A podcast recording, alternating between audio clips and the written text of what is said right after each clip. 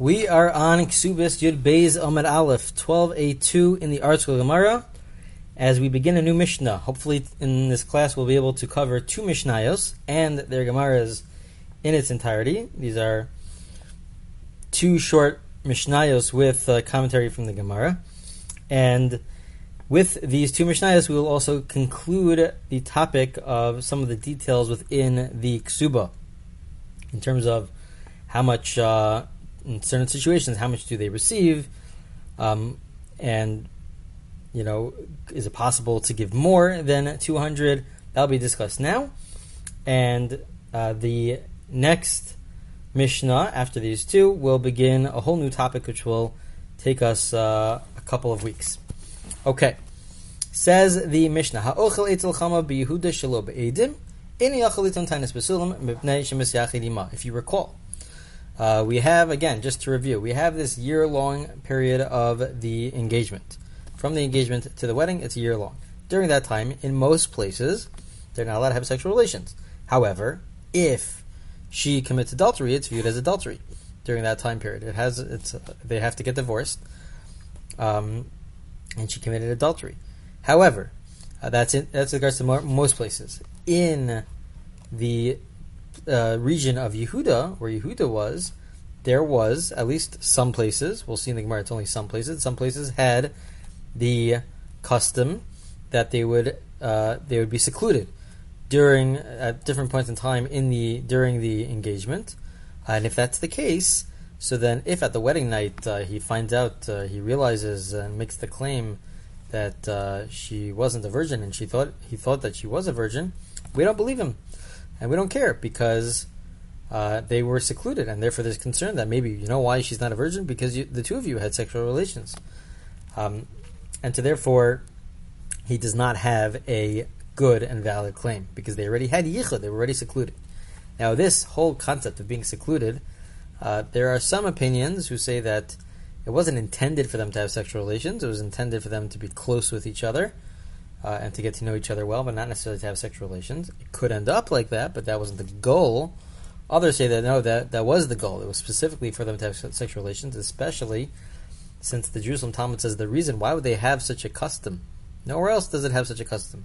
So there are those who explain that the reason why it had such a custom uh, was because in those places, the hegemon, the non-Jewish general, uh, this is something that we had earlier, would have sexual relations with people who it's their first marriage, for with women who, when it's their first marriage and they're still a virgin. So to sort of um, bypass that uh, in Yehuda, they wanted to make sure that uh, they weren't uh, that they weren't a, a, virgin, and so therefore they wanted them to have sexual relations during the engagement time period, and that's why it only happened in Yehuda and not anywhere else. Okay. Says the Gemara, again on 12a2, the first column in the ArtScroll Gemara. Dikadoch de delocha. So Amar shmami mekomoshesh. They make an inference. The Gemara makes an inference from the Mishnah. The Mishnah says, the one who eats in his father-in-law's home and therefore is secluded with his uh, engaged uh, wife, right, the bride, uh, the implication is one who does so. Implication is that there are those, there are others who do not do this. And therefore, the implication is that even within Yehuda itself, it depends on the place. It depends on that city within Yehuda. Different places have different customs. Some places have the custom that they are secluded, and therefore there's there's a, a, a chance or a good chance that they had sexual relations. Other places they are um, they're not secluded during the time period of the engagement, and therefore uh, we will not assume that they had sexual relations. So that's Abaye, and Abaye, the Gemara then continues. It says Kidditana. We even it's not just Abaye, who's a rabbi from the times of the Gemara, but we even have a Brisa, which is from the times of the Mishnah, to support such an idea. Amar Rabbi Yehuda. Rabbi Yehuda says, Yehuda Barishona." We have, the, this Brisa will now explain some of the differences between Yehuda, the region of Yehuda, and the region of the Galil in the north. It is all within Israel. But Yehuda Barishona, originally the custom in Yehuda was that there would be a time period before they actually get married where they would be secluded, which fits with the case of the Mishnah. Ubegala lo yosinkin. However, in the Galilee, in the north, they would not do this. So that's one difference. Another difference. Beyehuda Berishona, hayumamidim lehem shnei sheshvinim echelo ve'echela kidei lemashmis zachas lechopa ubegala lo. So there was another difference, and this is going to be important. Um, there was another difference, which is that in Yehuda, they would actually create a certain system there was concern that at the wedding night itself, uh, both coming from the bride and coming from the groom, there was concern that one of them would end up uh, lying about the actual reality. Meaning, there's concern that either there was actually blood uh, present on the um, on the, the the bed on the sheets. There was blood. However, the husband might try to hide it so that he can make the claim that ah, we see that she, she didn't have hymen, have her hymen. Um, there's also a concern that maybe there there was no blood, and she'll bring out a sheet that had blood, so that she could claim that she she was a virgin. So because of that concern, so in Yehuda, they would actually set up people, two attendants, one really to uh, make sure one to defend the husband, one to defend the wife, to make sure that uh, there's no tr- trickery going on, they would be they would obviously not be there during the act itself, but they would observe the sheet beforehand, observe the sheet afterwards to make sure that there's no trickery going on. This is what they did in Yehuda. Okay, for them to do this in Yehuda, this is why we're bringing this down. For them to do this in Yehuda must mean that in those places they didn't have sexual relations during the engagement, because if they did, so then there'd be no point to this. Obviously, she will not have blood because they, she already had engaged in sexual relations during that year of engagement. So it must be that in this place where they did this in Yehuda, they did not have this custom. Then that's the whole point of the Gemara. They didn't have this custom. However, in the Galil, again in the Galilee, they wouldn't have this whole system of having these two people uh, act as witnesses, one to defend the husband, one to defend the wife. They didn't have that in the Galil. And finally, the last difference: Brishona,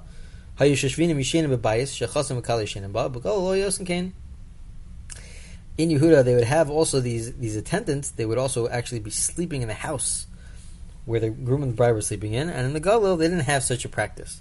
In the Galilee, they didn't do that. So these are three differences based on perhaps three different locations within Yehuda.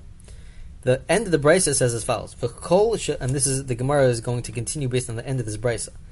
The kol shalonaha kiminag hazeh Whoever does not do this practice they don't have the custom to do this pra- uh, to do this practice. It's unclear what this practice is referring to. We just gave three different differences between Yehuda and Galil.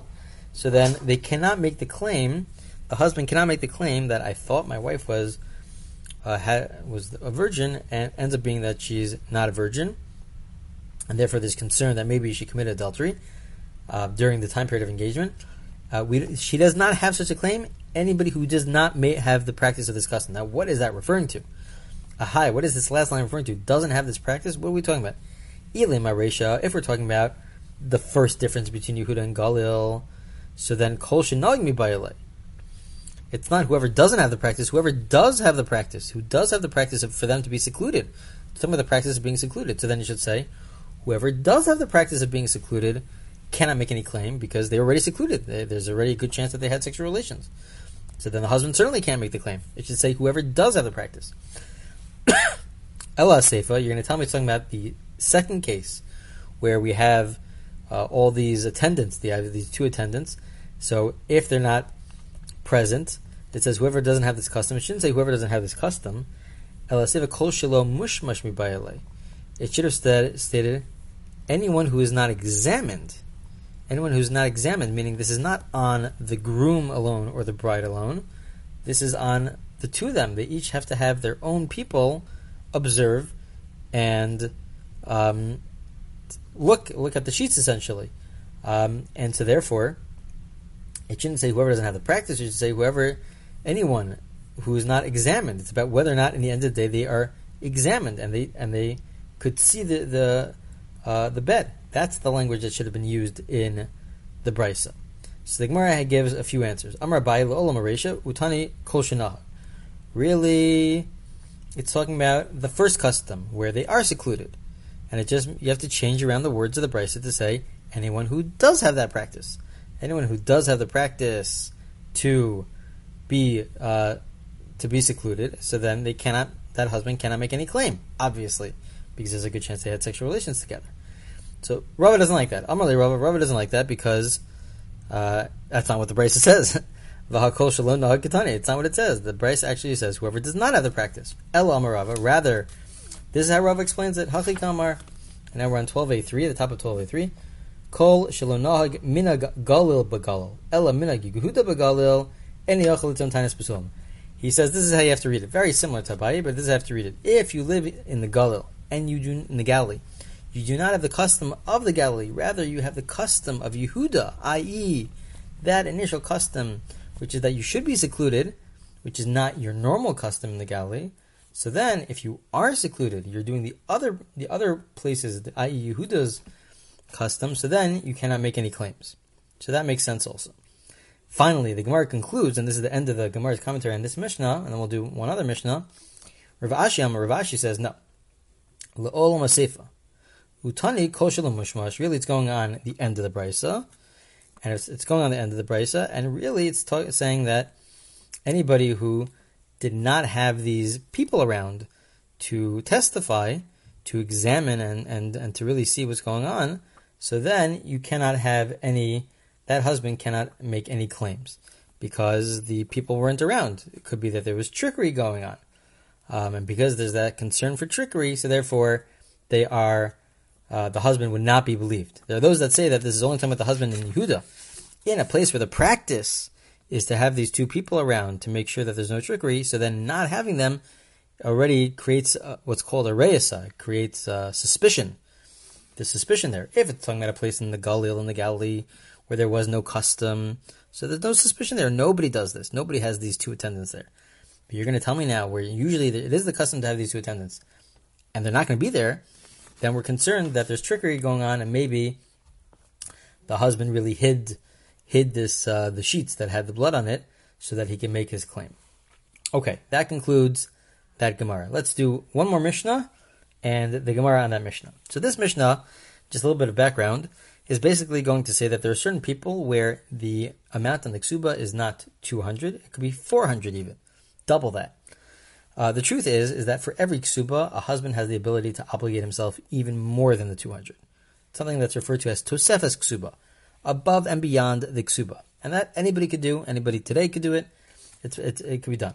However, what our Mishnah is going to be describing uh, is not just what's referred to as tosefes ksuba, what the husband obligates upon himself, but it's actually, we're going to create certain standards that even if you don't write, let's say you don't write a certain amount in the ksuba, if it's a certain type of marriage, which the Mishnah is going to get into, where it should really be viewed as more than 200, even if you don't write any amount in the ksuba, the assumption is, the we would assume that it's referring to uh, 400, as, as we'll see in the Mishnah, end up being 400 uh, or more than that 200, even without writing 400 inside of it. The, the, the, the question is, what is the assumed amount? Obviously, anybody could increase it, but the question is, what is the assumed amount? So let's see the Mishnah inside. If we're talking about a widow, so whether it's uh, she's the daughter of a Yisrael, of a non-Kohen, or whether she's a Kohen, she's the daughter of a Kohen, because she's a widow, the general rule is when you're a widow, you get one, you get one hundred. However, the courts of the Kohanim said, if she's a Kohen, she's the daughter of a Kohen, and she's a Basula. It's her first marriage, and she's a virgin, so then she should get 400, double the amount that is normally that that she normally gets. And nobody protested, and this is, becomes the norm. The, the point of this is that this becomes the norm for the daughter of a Kohen, because the daughter of a Kohen, for Yisrael, or for anybody to marry the daughter of a Kohen, that's viewed as, um, you know, a, a higher standard, and therefore you have to pay her more. You would have to pay her more. Okay, so it says the Gemara, wait a minute. Tana Valmana Kohanam Ksubas. The Mishnah said, um, we'll get to the Mishnah in a second, but the Brisa says that when if the widow, if she's a Kohen, she's the daughter of a Kohen, the widow really should get, if she enters into a new marriage, she should get 200. But the Mishnah just said 100, that whether you're a Kohen or not a Kohen, if you're a widow, you get 100. Seems to be a contradiction. So that's what the Gemara asks. It's 100, not 200. Meaning, even if you're a daughter of a Kohen, you remain at 200. eh, Sorry, you remain at 100. So how could the Brisa, there's another Brisa which says she gets 200. So comes along Rav Ashi, Am Rav Ashi, shtei takanasai. There are really two different decrees. You have to know the history, he says. Originally, when they made the original decree, they said, only if you're a basula, if you're a daughter of a Kohen, and it's your first marriage, so then you go up to 400. But if it's a, a widow, and it's her second marriage, so then it stays at 100. It stays. It stays at 100. It does not go up at all. However, then, what happened then? Moving on to Yud Beis Amid Beis, 12b1. Kevan dechazu de mezalzali behu. Once the Kohanim saw that um, the widow, the the daughter of a Kohen who is also a widow, she she she it's her second marriage, and people saw that you could just easily get divorced, just as easily get divorced to uh, to the to this uh, daughter of a Kohen because it's still 100, and that's not something that we that we want uh, for the for the daughter of a Kohen. It's viewed as more of a ganai, more of a shame to get divorced, and we want to make it a little difficult to get divorced, uh, even even in the case of of a second marriage, if it's the daughter of a Kohen. So therefore, tekinu luhu masan. Therefore, they enacted that it should really be 200. So originally it was 100 because they saw that people weren't uh, hesitant to divorce um, the daughter of a Kohen, where she's the daughter of a Kohen. So therefore, they said, you know what? Let's up the value to 200. Okay, Kevin the Chazud the Kaparsha Minayu, Ad Kohanim Nizal Venizav Besula Bas Yisrael, Ahadrinu. However, once that happened, now we're up to the third stage. Originally it was 100, and people were divorcing the daughter of a Kohen very easily. So then they brought it up to 200. Once they brought it up to 200, well, now we have a situation where if she's a widow and a daughter of a Kohen, she receives 200 for the ksuba. The, the husband has to obligate upon himself 200 to pay for the ksuba. Well, well, that's the same amount as a non-Kohen, non-daughter of a Kohen, as a first marriage. So why marry any widow of a Kohen? I could always marry a first marriage uh, where she's not a Kohen because it's the same amount for the ksuba anyways. I'm paying the same amount. I'm, I'm obligating myself the same amount. And people stopped getting married to uh, the daughters of a Kohen where it was the second marriage. So therefore, Hadrin al Therefore, they went back, and that's what our Mishnah says. They went back to 100. It was brought back down to 100. So in the end of the day, after that whole history lesson, in the end of the day, it for the only time that it changes is for daughters of Kohanim, where uh, it's their first marriage. It goes up to 400. Okay, continues the Gemara. Bezdin shel Kohanim. Amr Yehuda Amr Shmuel. We're in 12b1 towards the bottom of the first column. Lo Bezdin shel Kohanim bavad Amru. El afilu mishpachos miyochoses b'Yisrael. Imrotzu lasas keder shel Kohanim. Osen osen. The Gemara says that this was not limited. The, the idea of raising it from 200 to 400 was not limited to Kohanim, to the daughters of Kohanim. Any situation where we're talking about families that are miyuchas, they are um, eminent uh, families amongst the Jewish people, they could do just as, the same thing. So the Gemara asks, wait a minute. Mesave